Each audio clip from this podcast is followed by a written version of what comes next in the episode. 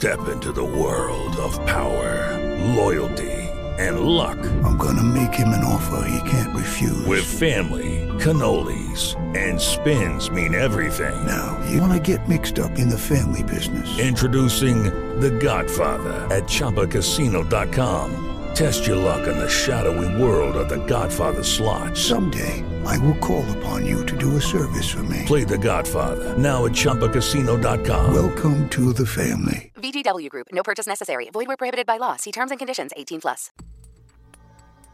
Hello and welcome to the channel's Shattered Subjectivity.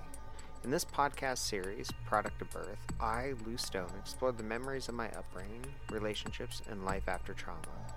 The following audio you are about to hear is an unscripted open narrative of my life. Well, a section of that life at least. While I do edit the audio to remove any identifying information or material, the remaining is a raw emotional story of my life from my personal perspective. Due to the nature of the discussions in this podcast, it is no way suitable for younger listeners or anyone under the age of 18. Additionally, these stories contain tales of abuse, trauma, and at times can be of a sexual nature.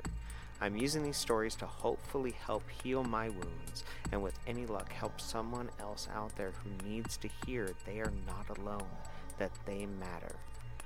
I speak what I remember, and these are my subjective truths.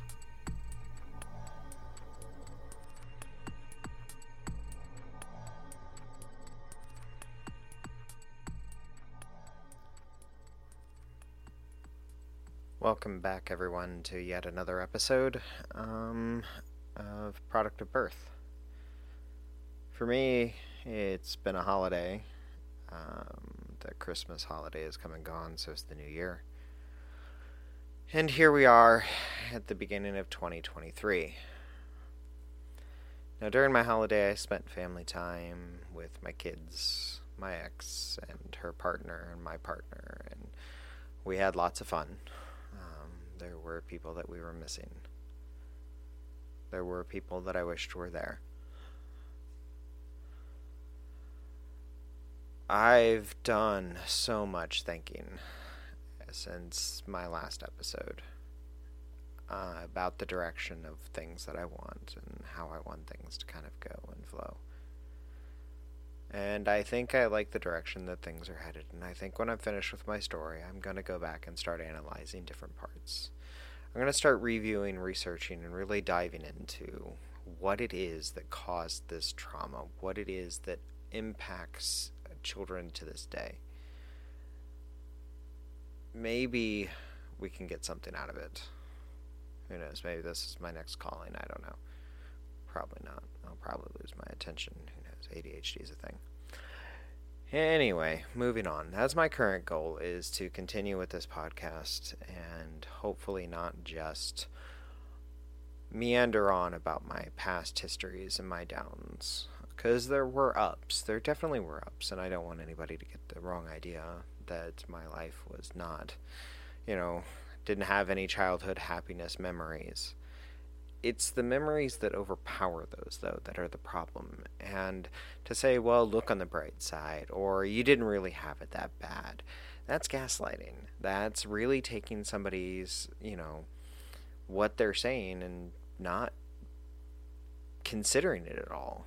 Uh, you know considering or trying to uh, you know justify what it was that happened.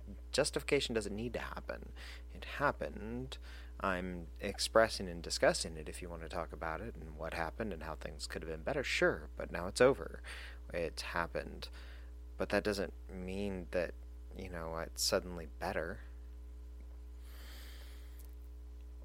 So, the reason a lot of this is jumbling around in my mind is I actually, during this break, got to sit down and talk with Susan. I'm not ready yet to discuss our conversation that we had. I will be eventually. Because I'm going to have to get there in the story one day. So I'm going to keep that conversation for right now between me and her, but there was a lot that impacted what I think and how I felt about growing up. She reassured me multiple times that, you know, the kids had it just as bad, or, you know, that, you know, that things got worse after I left, or I don't know how any of those were supposed to make me feel better. Saying that my brothers and sisters were impacted the same way I was doesn't make me happier. It makes me feel worse. It means that that cycle of horror continued after I left. It means things didn't get better. It means he continued to have influence on people beyond me. It means his horrors didn't end with me. And that's a lot to grasp. That's a lot to understand. And that is not my fault. I can't change that. I didn't make the decisions that put that there. I didn't make the decisions that got us there. I was faced with the consequences of those decisions. I was faced with the consequences of the decisions my father made about my upbringing. I was faced with the consequences of the decisions I made during high school to not pay attention. I was faced with the consequences of being alone. All the time. Feeling alone. Picking back up where we were in my story, it was at the end of my Marine Corps career. I had talked about going on the float, I believe. Um, and I had talked about playing D and D out, and then I don't know how much of it I got into, but I was sent to the cafeteria as a uh, punishment for items beyond my control, for things that I couldn't fix or respond to because I wasn't given the guidance or the permissions and understandings that I needed in order to make the things work that needed to work. So it was my fault that these things didn't work, so it was my fault that I had to take the blame.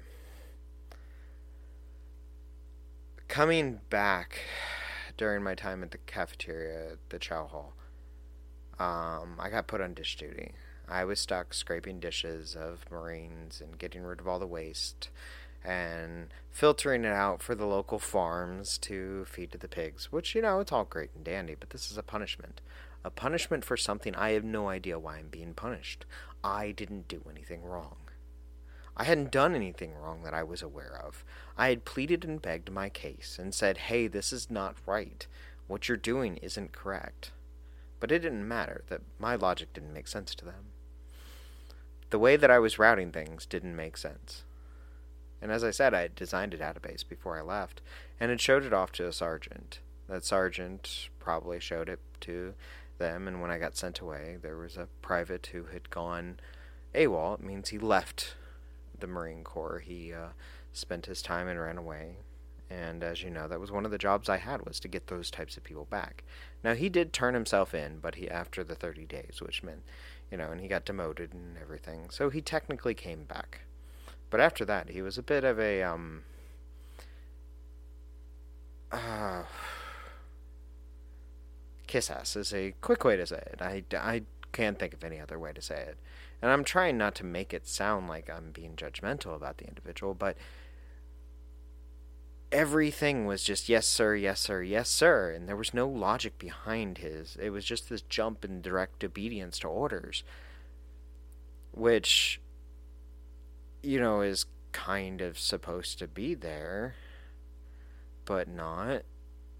Why would you not question an order that doesn't make sense? It's not logical. That's how people die. When people's egos get in the way and they don't understand the logic that's there, that's how people die. Now, as I said, I fought it once, and I tried to fight it the second time. Or, no, I'd given up the second time and just went to the cafeteria, or the chow hall, and that's where I spent my days. I don't know if I went into the story of how I got my name Lucky. It was a nickname that I was given for a while. I did go into my code name Firecracker, but the Lucky story was rather individual, uh, rather interesting because of my time at the cafeteria. I got to keep, uh, or got to go through the boxes of cereal first as we were setting everything out. And as I set them out, I would fill my pockets with one of the best cereals, which was Lucky Charms at the time. And as I did, you know, my cargo pockets would be filled and I'd walk away from the cafeteria. and enjoy my Lucky Charms later. Now, one morning, somebody asked me what was in my cargo pockets. I pulled it out and said, It's just a wee box of me Lucky Charms. They're magically delicious. And from then on, I kind of got the nickname Lucky for Lucky Charms. I would later give up that nickname. I told my third ex wife that um, I had given up all my luck on her, that I'd used it all up to find her. The name Lucky stuck for a while. Um, it was used regularly, and everyone knew me by that name. Uh, that name carried over towards, like I said, the end of my Marine Corps career. Um, while I was out also in 29 Palms, California, out at the base out there getting ready for the float in the hot cafeteria, that's when I had my first real break. That's when I have a time frame I don't remember entirely. I had been pushed and pushed, and I was just done. I couldn't take any more, and I just wanted to get away.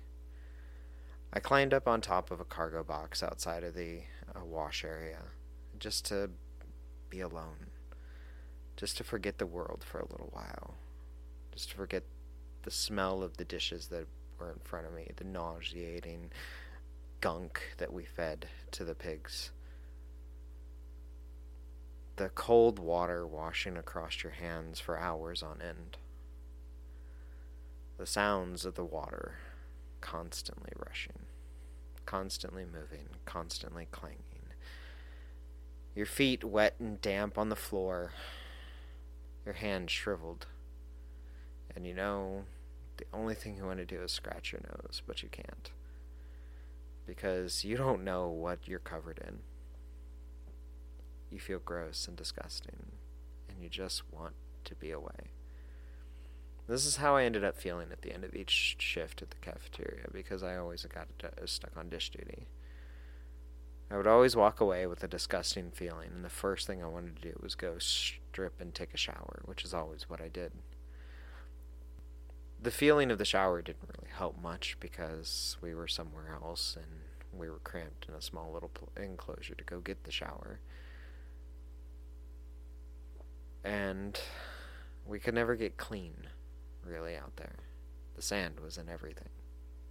The sand was in everything and in my hair, and I just wanted some time away from the feelings of everything. So I climbed up on this box and just let my brain go. And it went so far I didn't know what was going on around me. I semi snapped to it when I got hit with a blast of cold water from the corporal down at the bottom. I remember the spray, but I don't remember much else beyond the smelling salts. And some bleak images between that and waking up in the med tent, being revived by smelling salts, and being told that I had had a break an episode. During this break from what was described to me later, was that when I was hit with the water, the knife I had in my hand, for whatever reason, was put in a combat stance um, with the blade behind me. And I had jumped down to approach the individual and rush the corporal. When I stood in front of him, I had stopped, faced him down. Uh, one of the individuals who had played D&D with um, while I was there, one of the other chow hall individuals that washed dishes with me, realized what was going on. In an attempt to help me, he grabbed a hold of the knife blade to stop me from doing any harm. As he reached his hand up to touch my shoulder, I instantly reacted and pulled away. Unfortunately, when I pulled away, the knife blade slipped through his hand. And I do mean slipped through his hand down to the bone. I apologized profusely after the fact when I found out what had happened, because this was somebody I actually liked. We never again played D&D together. That ruined those friends that I made. I was so broken I broke the friends around me, and they ran away from me.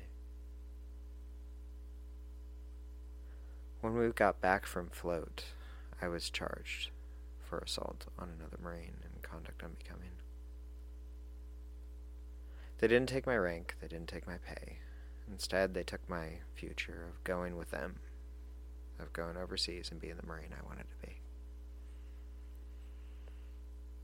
They sentenced me back to my home battalion because I wasn't adapting, and also forced me to go to therapy after therapy of mental health that didn't do me any good.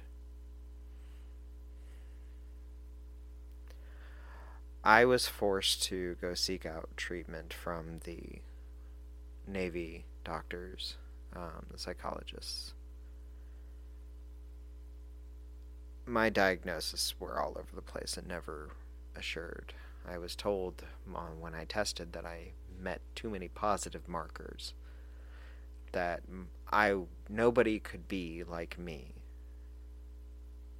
I'm aware. I haven't found anybody like me. That I couldn't be all the different things I was. The jumbled mess that I am, I just answered truthfully. My warrant officer actually, she got mad at me for answering truthfully. She said, basically, WTF. And I was like, gotta be honest. And I was. And they told me I failed the psychology test. I don't know how you do that, but it's true. If you don't believe me, it's technically records. I could pull them. Yeah, I could actually. Probably should. I do have a, re- a new appointment with a new psychologist, so hopefully that'll help. Or psychiatry or therapy or whatever it's called. Um, so, yes, I am seeking help uh, beyond just this podcast, but this is helping me sort my thoughts through. If I could stay on track. So, going back, they had taken away everything, and I got sent back to my parent platoon. I got sent back to the parent platoon that already didn't like me. The chief warrant officer of the entire building who didn't like my friend John, who held it against me that I was friends with John.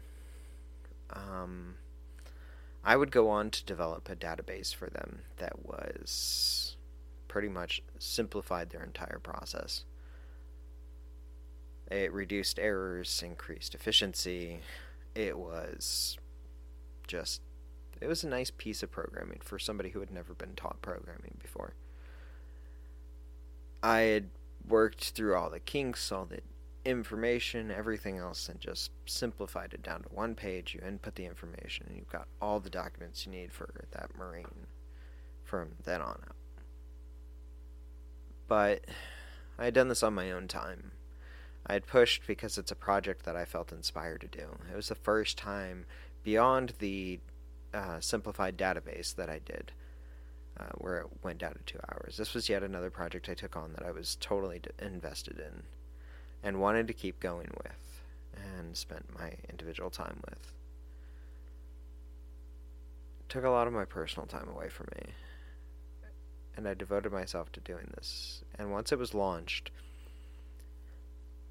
it was so efficient that when 9 11 hit, we didn't have any backlog of paperwork. When 9 11 hit, they put in a stop loss, stop move, which meant everyone in the Marine Corps stops. You can't go to new duty stations, which is what I was doing. I was writing orders at the time. You can't separate unless you're completely at the end of your contract. And by the way, everyone, you sign an eight year contract, not a four year, not a six year, not a two year. You sign an eight year contract. The other years are inactive. Okay, cool? We all understand this?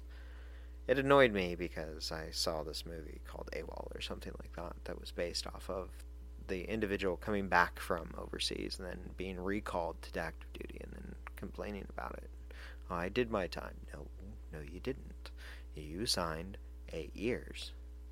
That'll come up later because I was recalled. Anyway, maybe I've already said that. Honestly, I'm not entirely sure what I say through podcast to podcast, so if I repeat myself, I apologize, but hopefully you enjoy hearing the story again.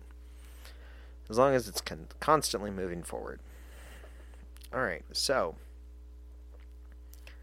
I'm sent back. I build the database. Um, my warrant officer puts in for uh, Navy and Marine Corps Achievement Medal. It goes back and forth between the chief warrant officer, and he says that I don't rate this. She oversteps him and submits it up through. When it's submitted up through, it becomes approved. I am to receive a Navy and Marine Corps Achievement Medal for all the extra work that I'd done on the database. I was finally going to be recognized for all the work I'd done. I couldn't have been more proud of myself. I was excited that somebody paid attention to me, that somebody had helped me get to this point, that cared enough about me. If only it hadn't been shattered moments later. I received follow up emails from my warrant officer about how the chief warrant officer was pushing against the Navy Marine Corps Achievement Medal, that how if I was awarded it, he would ensure that there was no formation for my award. Again, I have this proof I have the emails. I could post them. I could scan them and send them up. I believe I still have them. They're probably in the red folder. I think they're in the red folder. Might be actually with my medal.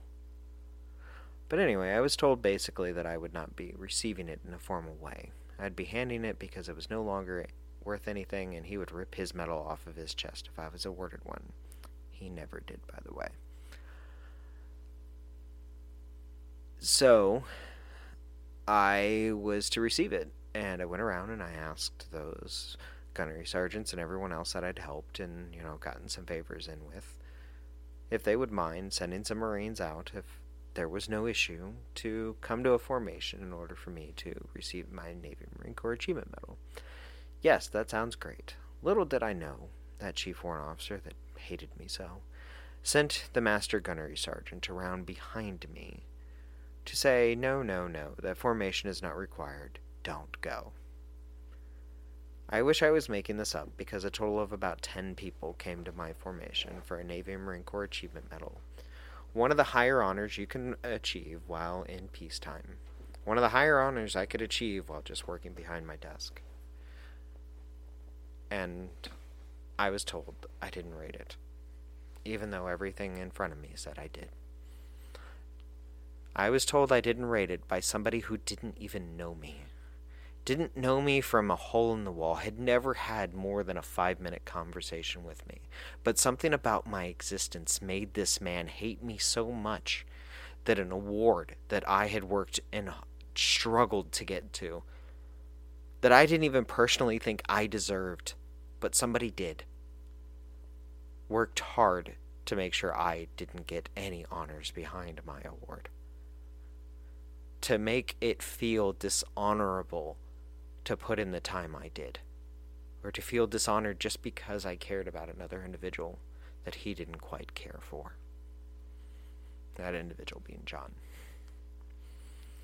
This would crush me so much that I pretty much gave up after that. I didn't know what to do anymore. I had tried everything to impress people. I had given my all, and I was being told that I was worthless. I gave up. I gave up so much I stopped pressing my camis, I stopped shining my boots, I stopped doing anything. My father was no benefit. Every time I called him, it was always about him and what his problems were, and as soon as I would try and discuss anything with him, he suddenly had to go. As soon as the conversation wasn't going for him, he had to go. I'd continue to visit my family uh, during holidays, but every time I'd come back, there was more, there was less and less for me to come back to. Less and less for me to see, less and less for me to interact with, and less and less for me to connect to. I no longer recognized the changing environment around, the new buildings, the new splash of colors. It wasn't the memories I had anymore, and it was shocking. It was off putting pushed me away in a way I can't even begin to talk about. more and more it just shoved me into this hole of you don't belong anywhere. I didn't belong in the Marine Corps, according to this chief warrant officer. I didn't belong at home anymore. Where did I belong? Where I felt I belonged the most was when I went out to the clubs. When I went out and had fun. When it wasn't going to the strip clubs with John as much as he loved to do that. We would go to the nightclubs, and I would dance my butt off in the persona that I'd made. The walk, the moves, the culture, and everything. This creature that I had created, this Lucky, he was the star of the show. He was the attitude and the ego I needed to get through the day, to have a little fun and excitement. His ego drew in people around him. He made friends. He became kind of an icon at the dance clubs for a little while. We were well known. We were some of the main people. They played our songs. They made way for us when we made it to the dance floor. And we always hosted the after parties. We hosted the after parties at my friend's house. They were an amazing individual who I found out that I had quite the uh, interest in. Uh, at the time, they were asexual and ace. I'm not quite sure what their definitions are now, but she's the one, or they are the one that introduced me to biting as much as I enjoy it now. I can't tell you how great it feels to sink your teeth into somebody. At least the sensations are wonderful for me. um, I sorry, I digress. So we would have wonderful after parties and started playing Vampire the Masquerade, and it was great times. I enjoyed not going to base. I enjoyed not dealing with that life. I enjoyed just being me for a little while. Not this framed individual, not this faux empty vessel, but this excitement of life. It was a faux existence as well, but I felt happier in this one. At least I didn't feel as constrained, and I felt more accepted and more free to be myself, to express myself in different ways. I still felt like I didn't really belong. I still felt disconnected, but I felt more in touch than I had before. Of course, my father hated my attire. He thought it was the worst in the world, and quite frequently we would discuss it in the. Um, nobody ever really understood it, but it just made me feel good. Didn't matter if they understood it. Shouldn't I just be accepted for what I wanted and what I felt like? Shouldn't I just be accepted for me? The dark side of Gothic was what I actually fell in love with, and it turns out that that is part of who I am. That's an identity of myself. That I quite enjoy the Goth and uh, culture. I enjoy the culture so much, like I said, we became icons between um, one club that we were at and another um, that we would frequent. And it was during this time that we also went to the Rocky Horror Picture Show. Now, for those of you that don't know what the Rocky Horror Picture Show is, go ahead and Google it. And then once you Google it, don't watch the movie because you actually have to go to the theater and do this. It's an interactive show and it's an interactive live show, technically, with a big movie playing in the background, but uh, there's callbacks and excitement and fun and entertainment all around. I again found a spot where I felt like I belonged more. The ego continued to propel me forward, and I was popular there too. Everyone knew me then. I was the Rocky Horror male slut. I had d- earned a title, actually, um, that I was good at biting. Um, I had an individual come up to me and say, Hey, you're lucky, right? Yes. Like, you're the guy who can bite, correct? acknowledged, and they asked me to bite them, so I did. Um, turns out biting is a uh, desired skill. So, that's what we did. Um, and I enjoyed my time at the Rocky Horror Picture Show. I would later come to find out that uh, one of my recent partners was there while I was there. There was an overlapping of our lives.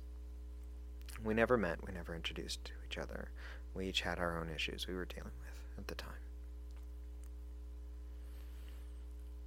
And I'll get to that person eventually. I love her very much.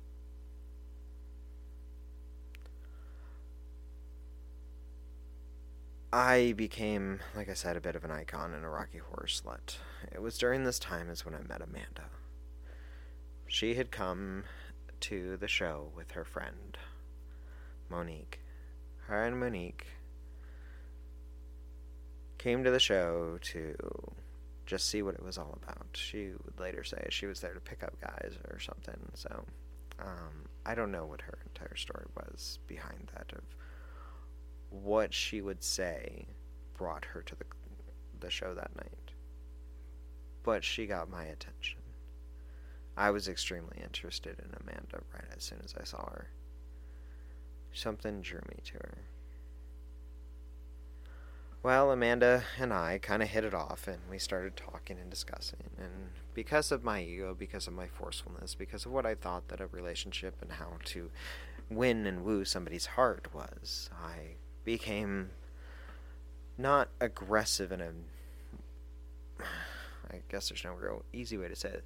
I gently pushed her against the wall and restrained her a little bit within bounds of she could have gotten away if she wanted to.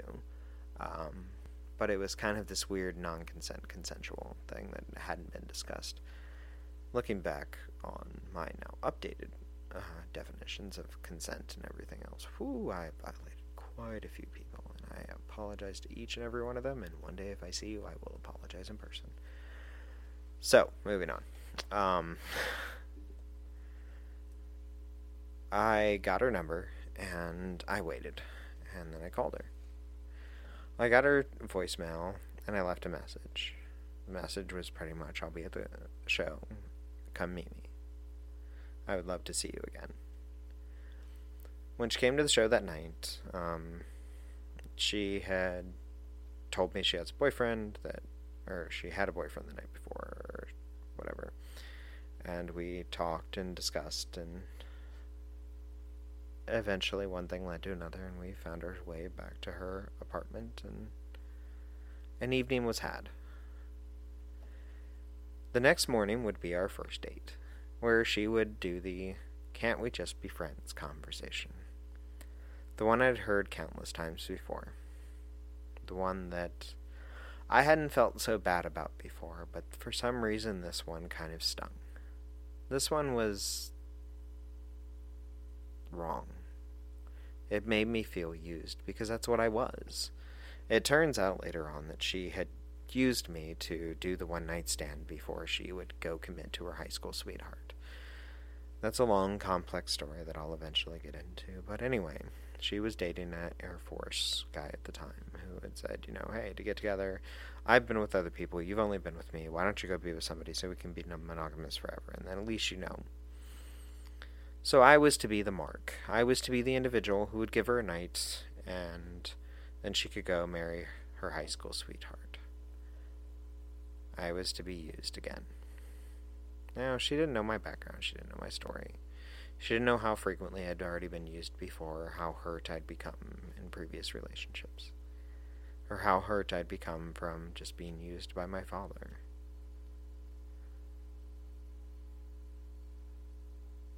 I did everything I could to keep the relationship going. I wanted to continue dating this individual. She did break up with her boyfriend, and eventually we started dating. Um, it was a contentious point as well that she thought that she'd be with her high school sweetheart, not that I would come in and catch her eye and whatever it was that drew her away from him.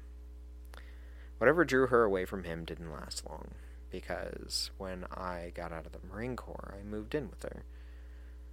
And quickly our relationship dwindled within a week or two, where we were broken up and I was again alone by myself in the apartment, looking for a job, struggling to find anything. I would eventually find a job as a sales clerk at Sears. Not a very good job because they would eventually fire me for reasons that they described as failure to adapt because of my quiet nature, because I will talk and give honest responses when people ask me, I was semi targeted because they said that I was. Well, I mean, they weren't wrong. To be fair, I did curse um, occasionally when I gave my stories, but kind of the way they described it was almost like I the women didn't like me because I put off a weird vibe, so they had to get rid of me because of that.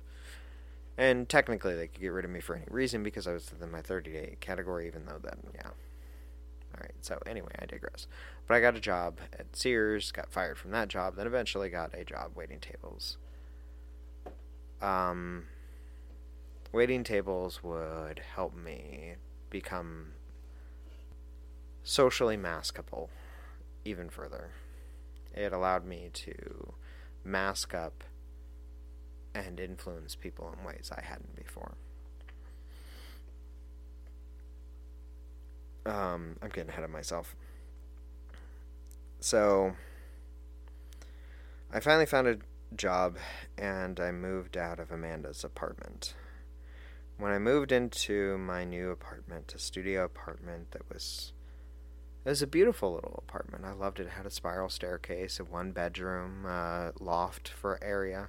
It was the perfect artist's apartment. It was the apartment I thought as an artist I always wanted. I had so many plans to decorate this thing, and I was going to do what I could. It was within my price range for the most part. Um, I would have to cut my budget a little bit, but I could afford it and I started calling places to put my stuff together. And as soon as I did this, that's when I found out that my ex wife, many years ago, had never paid the frickin' electric bill. Technically, I had never paid the electric bill either before I'd left, so we had a huge back balance. The huge back balance required me to pay that before they would turn my electricity on. Well, in North Carolina during the summertime, it is really hot. Um, and no electricity. I found ways to keep cool. A lot of it was spending time at bookstores um, and um, coffee. Well, technically it was Waffle House because that's all I could afford. And there was the one time that Amanda was moving out of her apartment as she was moving out of her apartment, I was desperate for air conditioning, and her apartment had air conditioning and would still have power for a little while. She told me I could go there, and I did. I finally got to sit on the floor in an air conditioned area and watch a little TV, my little blanket, and just me, alone. In an apartment that I had had wonderful dates with this individual, an apartment that, you know, I thought we could build a little bit of a life together. There I was alone again. I thought about just being done then, too. I didn't want to keep doing this. I didn't want to keep feeling that way.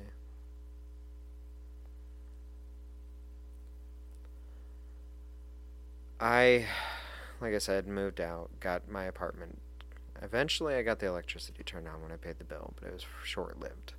I only ended up staying at the apartment for like two or three months, um, long enough for whatever prepayments I did and upfront payments because I couldn't really afford it, turns out, because I'd got fired from Sears, like I said, and I got my job at Red Lobster, but I didn't have time to make up the money and make up the difference.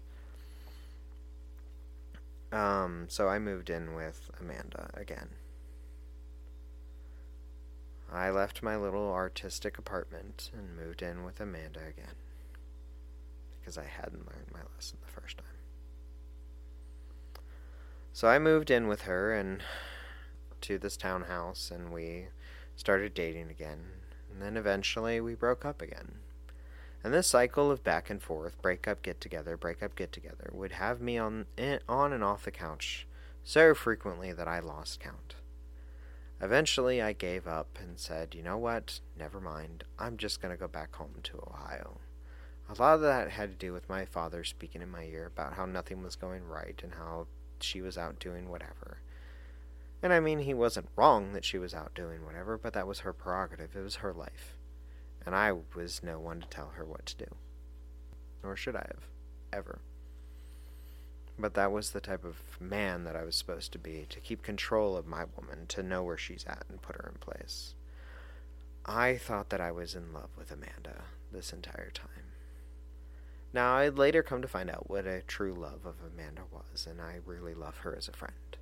Um, I would never really want a relationship with her again, even though they would be fun to talk to and hang out and have, you know, a close, cordial friendship. But I don't think anything beyond that would ever happen.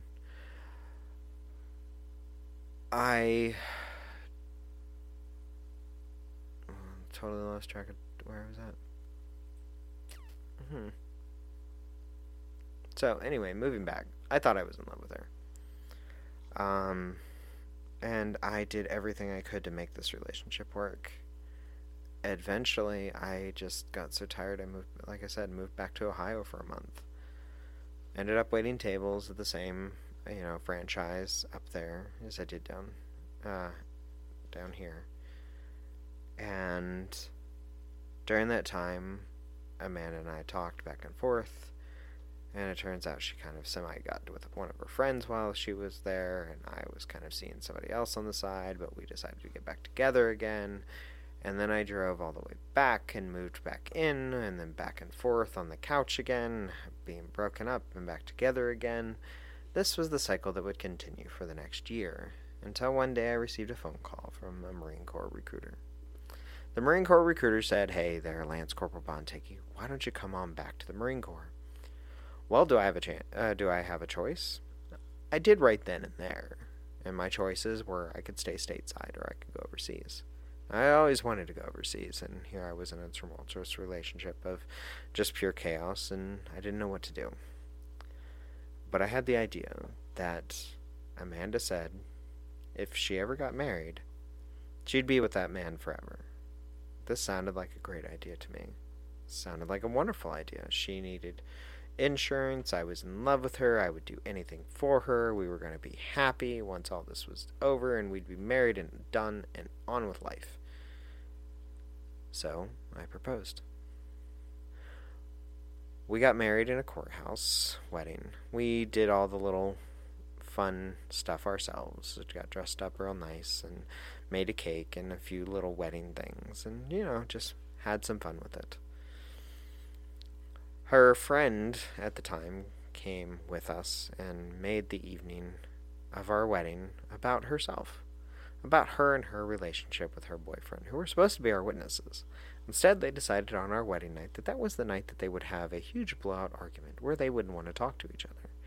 Where we would spend the evening, where we were supposed to be in premarital bliss of about to do everything, trying to convince our witnesses to calm down enough to come to the courthouse with us because we wanted to get married, and they were here as our witnesses. It was a cold and very quiet car ride to the courthouse, but by the time we got to the courthouse, they had made up and everything was fine. So we went in and got married.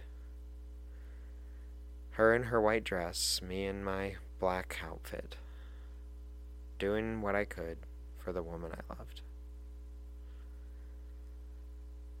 We went back, and on the way back, the two individuals made out in the back seat of the car, and then again made it all about themselves. We would have a fun little celebration back at the house with cake and everything, and we made it our own little wedding night. I would then report later for my first year back in the Marine Corps again. I'd been out of the Marine Corps for an entire year and the recruiter had gotten me back in. I was married to the woman I loved, back in the Marine Corps I loved, back making something of myself again. And as much as I would love to say that that's where the happy ending started, it's not, it's where it all kind of started falling apart again where I would not be in place in the military, where I would not be in place in this relationship, where I'd be questioned and consumed and racked with guilt. Consumed and racked with the idea that I just didn't belong anywhere.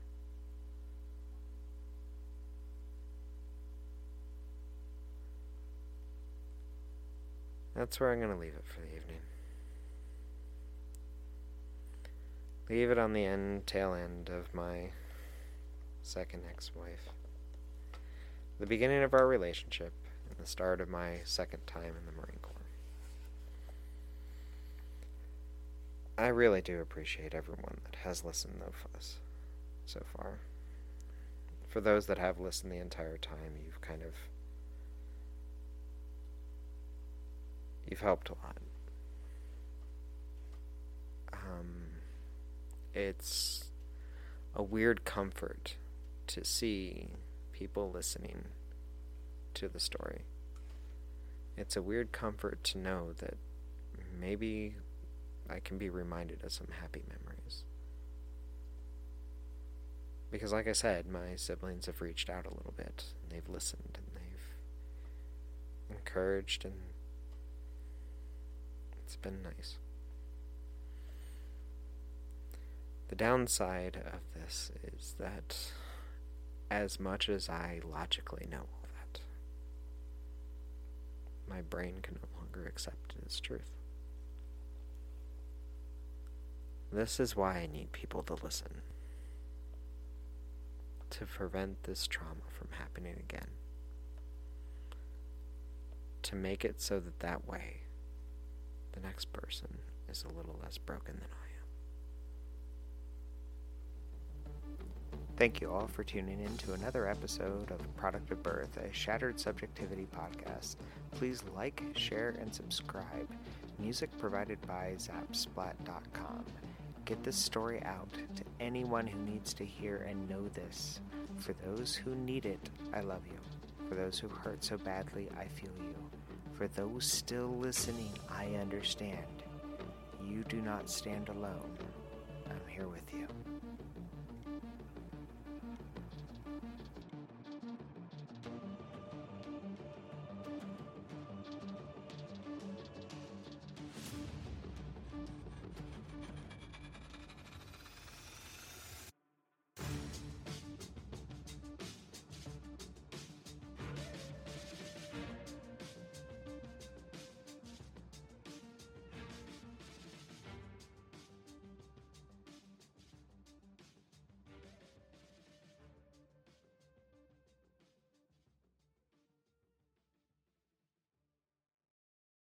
Step into the world of power, loyalty, and luck. I'm gonna make him an offer he can't refuse. With family, cannolis, and spins mean everything. Now, you wanna get mixed up in the family business. Introducing The Godfather at ChumbaCasino.com. Test your luck in the shadowy world of The Godfather slot. Someday, I will call upon you to do a service for me. Play The Godfather now at ChumbaCasino.com. Welcome to the family.